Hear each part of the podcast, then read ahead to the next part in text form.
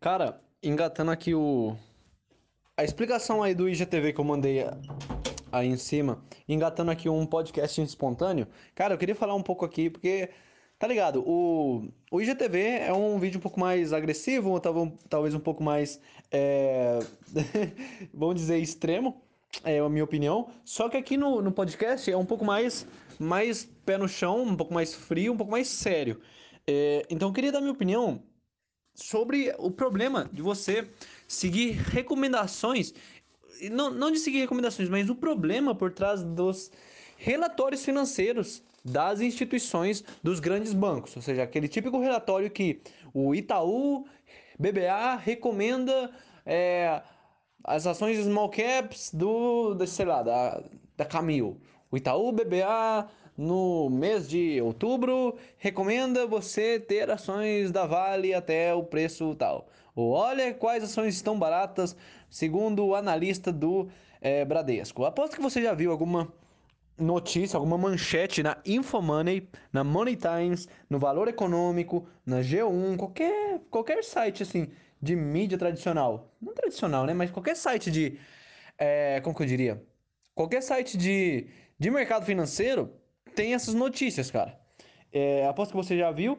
E qual que é o problema disso? Muitas vezes a gente fala, nossa, se tem um, grande banco falando, um grande banco recomendando, então quer dizer que ele sabe muito mais do que a gente e que vale a pena a gente colocar o dinheiro naquela recomendação dele, não é?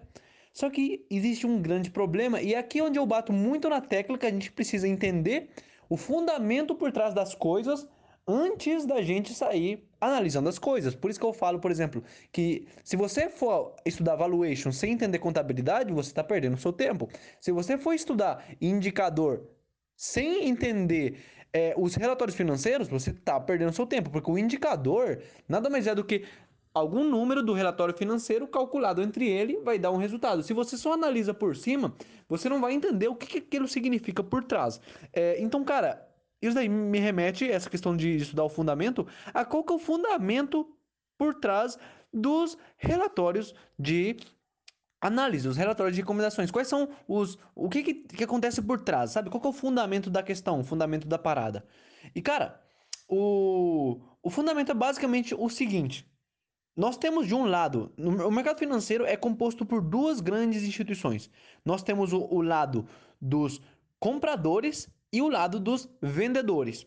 Isso aqui em inglês se chama de buy side e de sell side, que é os compradores, o lado dos compradores o lado dos vendedores. O que, que são o lado dos compradores? São investidores, pessoa física, são fundos de investimento que compram participação, são gestoras que gerenciam o dinheiro e compram participações. São todas as instituições do mercado financeiro que estão comprando, ou seja, que estão investindo. Você que investe em ações da, sei lá, da, da Lojas Renner, você está do lado dos compradores.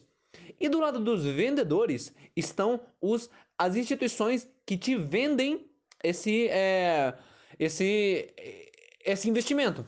No caso, são as corretoras. A corretora são o sell side, né? Que a corretora está nada mais fazendo uma intermediação para te vender um produto. Então, os bancos de investimento, os grandes bancos de investimento, eles estão do lado dos vendedores. E estão os analistas que fazem parte do é, banco de investimento. Então, beleza, a gente entendeu que o mercado financeiro é composto por duas grandes instituições, que são o, o lado dos compradores e o lado dos vendedores. Eu vou até pegar aqui e anotar isso aqui para uma ideia de vídeo, só um segundo. É, lado dos compradores e lado dos Vendedores. Cara, o podcast é espontâneo e o podcast é raiz. Então, se me surgirem ideias legais assim no meio do vídeo, eu vou anotar. Então, cara, vamos voltar então a estaca zero que eu tava explicando. O lado dos compradores e o lado dos vendedores, por natureza, existe um conflito de interesse. Porque o que acontece quando você quer comprar uma coisa e alguém está querendo te vender?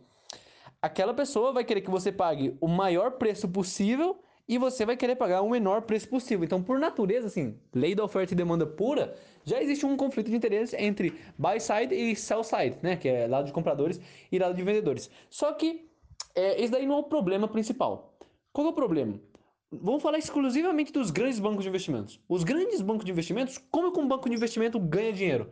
Ele ganha dinheiro fazendo um IPO da empresa e levando uma comissão por aquela é, oferta. Então, o banco de investimento, seja o Itaú BBA, não, não o Itaú que você abre conta, é um outro, é o banco de investimento do Itaú, chama Itaú BBA. Seja o BTG Pactual, não a corretora BTG Pactual Digital, o banco BTG Pactual de Investimentos. Seja a XP do lado de investment banking, do lado de investimento, seja o Citibank, seja o JP Morgan, seja o Morgan Stanley, seja o Goldman Sachs, sejam todos esses grandes bancos que você não abre conta, são chamados bancos de investimentos. Eles basicamente, o propósito deles é ser um intermediador entre o buy side e o sell side, entre os lados dos compradores e o lado dos vendedores. O que acontece?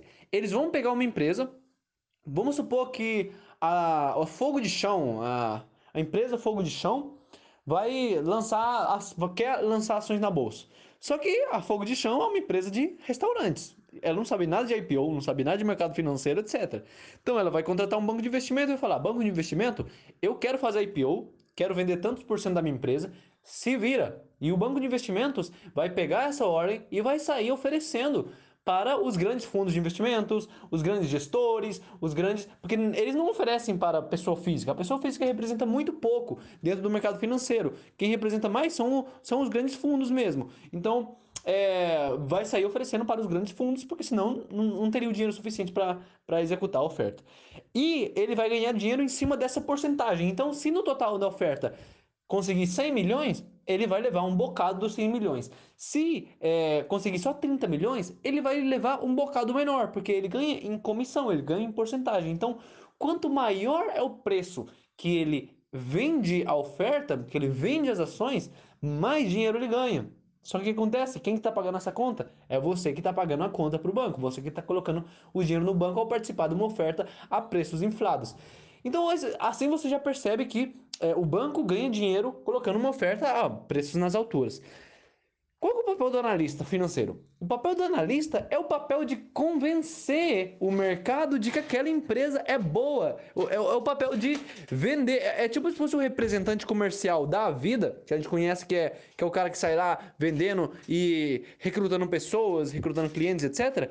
O analista é, esse, que ele, é isso que ele faz dentro do mercado financeiro. Ele sai por aí no mercado mandando relatórios é, para dizer que aquela é o melhor investimento do mundo, que a empresa é muito boa. E o que, que ele faz com isso? Ele tenta jogar o preço para cima o máximo que ele consegue. Ele tenta inflar o preço o máximo que ele consegue. Daí, o que, que ele ganha com isso? Ele. Não o que ele ganha, mas o que acontece, que acontece se ele não faz isso? O analista sai prejudicado. Então, ele, ele é meio que forçado pelo, pelo próprio banco a emitir um relatório inflado. Se ele não, não emitir um relatório inflado ou um relatório muito maquiado, o banco não vai fazer a oferta e o banco não vai levar a comissão. Então, a ideia é que o analista esteja do lado do banco para maquiar a empresa para o mercado, porque o mercado acha que a empresa é muito boa, participe da oferta e o banco leve a maior comissão. Então, o analista, o papel dele é inflar o preço, recomendar coisas acima do preço para que o mercado acabe ganhando e etc. Você entendeu? O banco ganhar a comissão. Cara, isso daqui não é uma coisa que eu tô inventando na minha cabeça, isso daqui eu tô lendo no livro Wall Street, do Ryan, que ele trabalhou no mercado financeiro por alguns anos, e ele tá contando a história de como funciona os bastidores por trás. Eu vou até aqui ler um trecho do livro. Olha aqui. É... Deixa eu ver, deixa eu ver. Hum... Olha aqui, vou, vou ler esse trecho aqui, ó. É, no ano de 2010, a Petrobras fez uma oferta de ações e contratou alguns bancos de investimentos para captar 70 bilhões de dólares. Então aqui, lá, a Petrobras chega no banco de investimento, contrata, o, contrata ele e fala, olha, tenho que fazer essa oferta. Essa seria a maior oferta já, já feita na história até 2010. 70 bilhões de dólares nunca se tinha feito antes.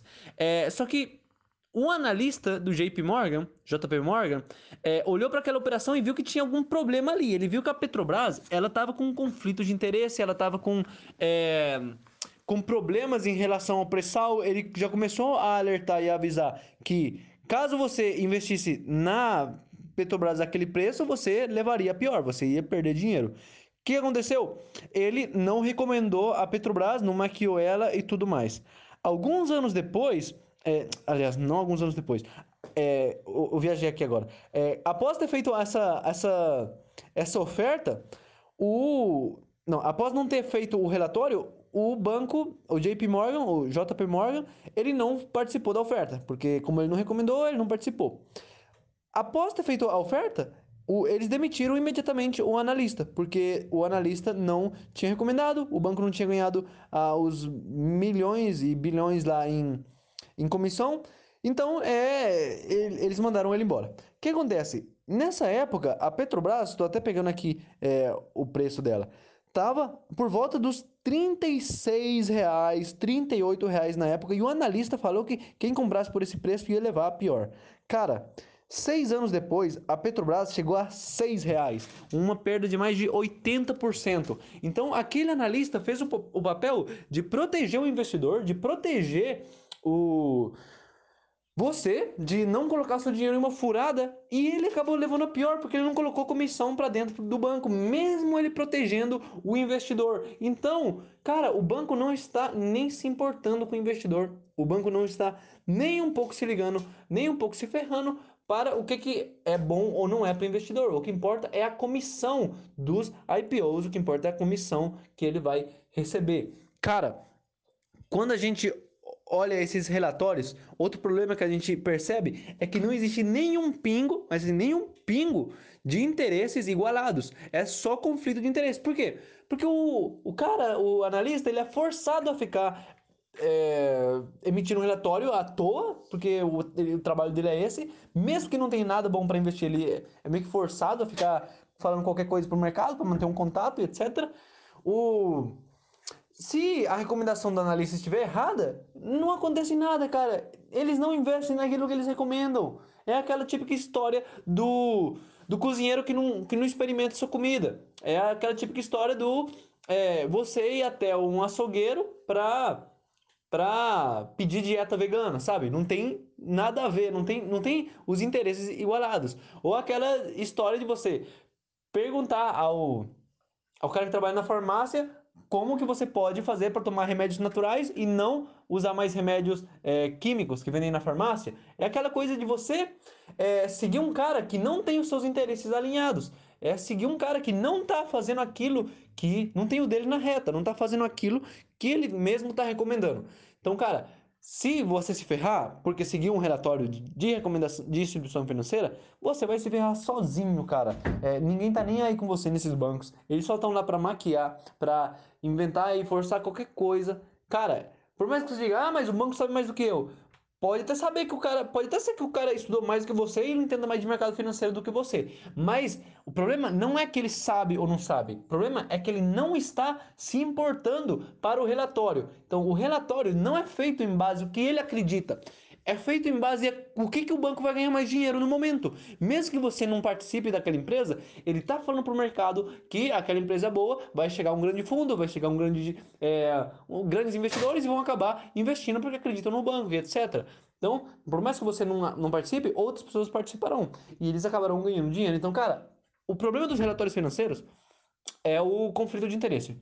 Você seguindo isso daí, achando que você está fazendo uma boa, você vai acabar perdendo muito dinheiro no longo prazo, porque sempre, 80% desses relatórios são furadas, cara. No longo prazo não viram, é, são sempre resultados ruins. E é isso, cara. Hoje era mais essa crítica aos relatórios financeiros de instituições financeiras. Cara, eu sempre critiquei, sempre critiquei, mas agora eu tenho um, uma base para eu poder explicar qual é o problema e o fundamento por trás da questão, para você ver que é um lixo. Então é isso, tamo junto. É, espero que você tenha gostado desse podcast espontâneo. Nos vemos na próxima e até mais.